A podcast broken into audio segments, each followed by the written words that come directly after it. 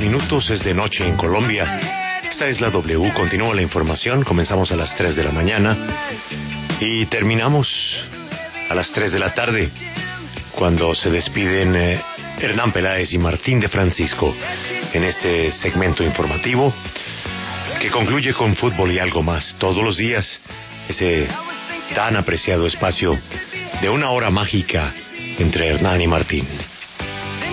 Estamos en la recepción del Hotel California y aquí, a la entrada, es el momento de plantear el numeral de hoy.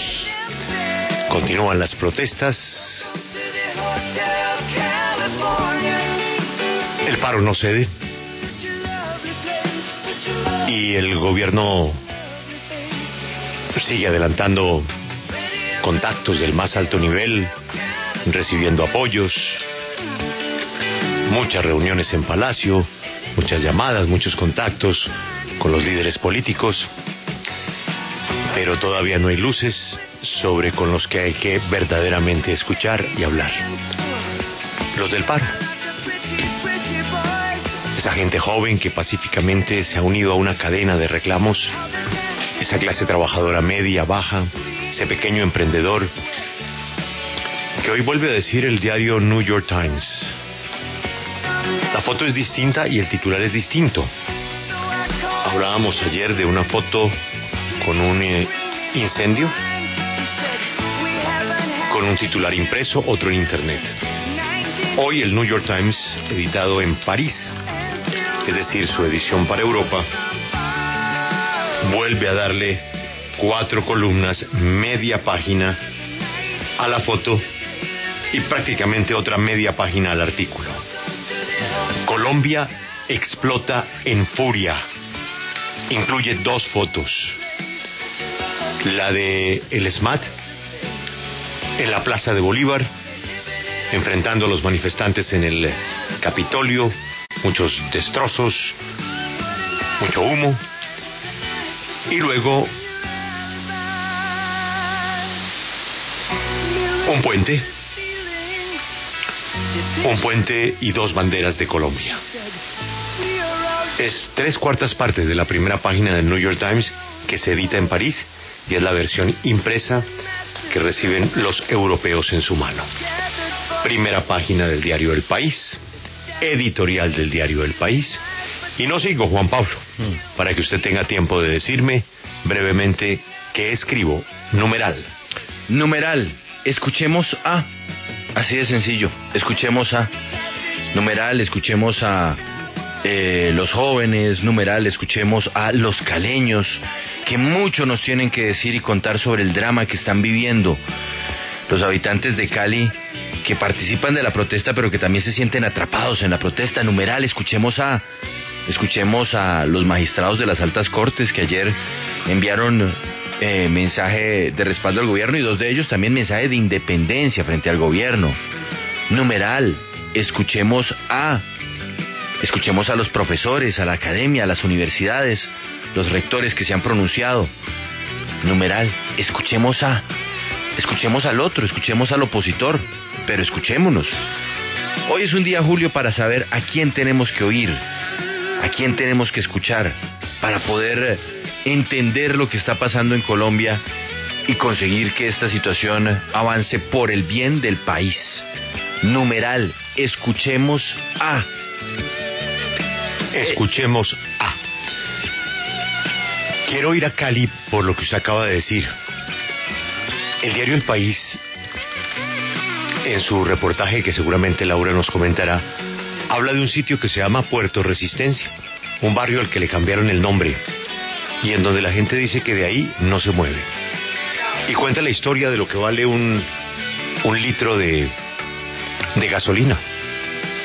Normalmente costaría 0.4 céntimos de euro.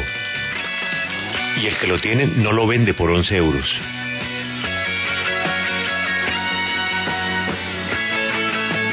Han llegado a ofrecer 100 mil pesos y no lo venden. Puerto Resistencia. Erika, en Cali, ¿dónde queda Puerto Resistencia? Julio, buenos días para usted y para los oyentes. Pues mire, Puerto Resistencia queda eh, más o menos en el oriente de la capital vallecaucana. Eh, allí, como usted dice, le han cambiado el nombre los ciudadanos. Esto es conocido como Puerto Rellena. Allí se eh, concentra la mayoría de los manifestantes. Es uno de los puntos más importantes de, de las manifestaciones en la capital vallecaucana. Incluso los indígenas que vinieron del Cauca están haciendo presencia en este lugar y pues en los últimos días se han adelantado las manifestaciones de manera pacífica en este en esta zona realmente no hemos visto ninguna alteración del orden público pero como le digo es uno de los puntos donde hay mayor concentración de los manifestantes esta es la W, nos vamos con más noticias. Numeral, escuchemos a Juan Pablo, titular de hoy. Bueno, Julio, otro de los titulares con los que despierta Colombia es eh, el anuncio hecho por el presidente Iván Duque de reunirse cuando sea, hoy mismo, si es el caso, con el Comité Nacional del Paro. El eh, anuncio lo hizo el ministro de Trabajo Ángel Custodio Cabrera, señalando que el presidente reiteraba la invitación para reunirse ya, ya mismo. Habían propuesto el lunes, pero dijo el ministro de Trabajo, estamos ya para recibirlos. Eh, el alto Mm. comisionado para la paz dijo lo mismo, estamos listos para reunirnos eh, con los miembros del representante del paro eh, y reiteran el, llam- el llamado a que cese todo acto de violencia. Esa fue, digamos, la invitación desde el gobierno nacional. Pero por ahora, de parte del paro no ha habido una, o del comité del paro no ha habido respuesta positiva a esta invitación. Hay que buscar un interlocutor, lo que hablábamos ayer. Hay que buscar urgentemente un interlocutor. Siempre sabe, usted sabe, usted leyó el mensaje de San Egidio. Sí, sí, sí. Siempre hay un alma caritativa que, que tiene contacto en una y otra esquina, que habla con el paro y que habla con el gobierno. Ese interlocutor es el que podría ayudar a acelerar la reunión, diciéndole a los señores del paro, oígame, sentémonos ya, no esperemos hasta el lunes. Esto es una bomba de tiempo. Bueno, le repito, un editor del New York Times en París titula Colombia explodes in anger. ¿Cómo traducimos anger? Furia. Furia, rabia. ira, ira, diría yo. Ira. Anger es ira. Imagínese. Ira. Sentimiento tan peligroso. Así nos ve el New York Times.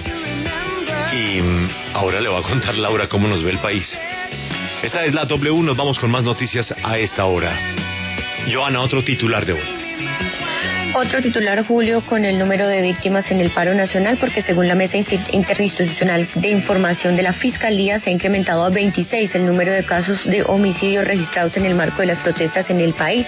Dentro de esto, la Fiscalía estableció que 11 de las muertes violentas se dieron dentro de las manifestaciones, 7 están en proceso de verificación y 8 más no tienen relación con las jornadas de movilización acreditadas con los distintos informes que ha entregado la policía. Dijo además el ente investigador que o reiteró más bien que pues tres eran los imputados miembros de la Policía Nacional por estos homicidios.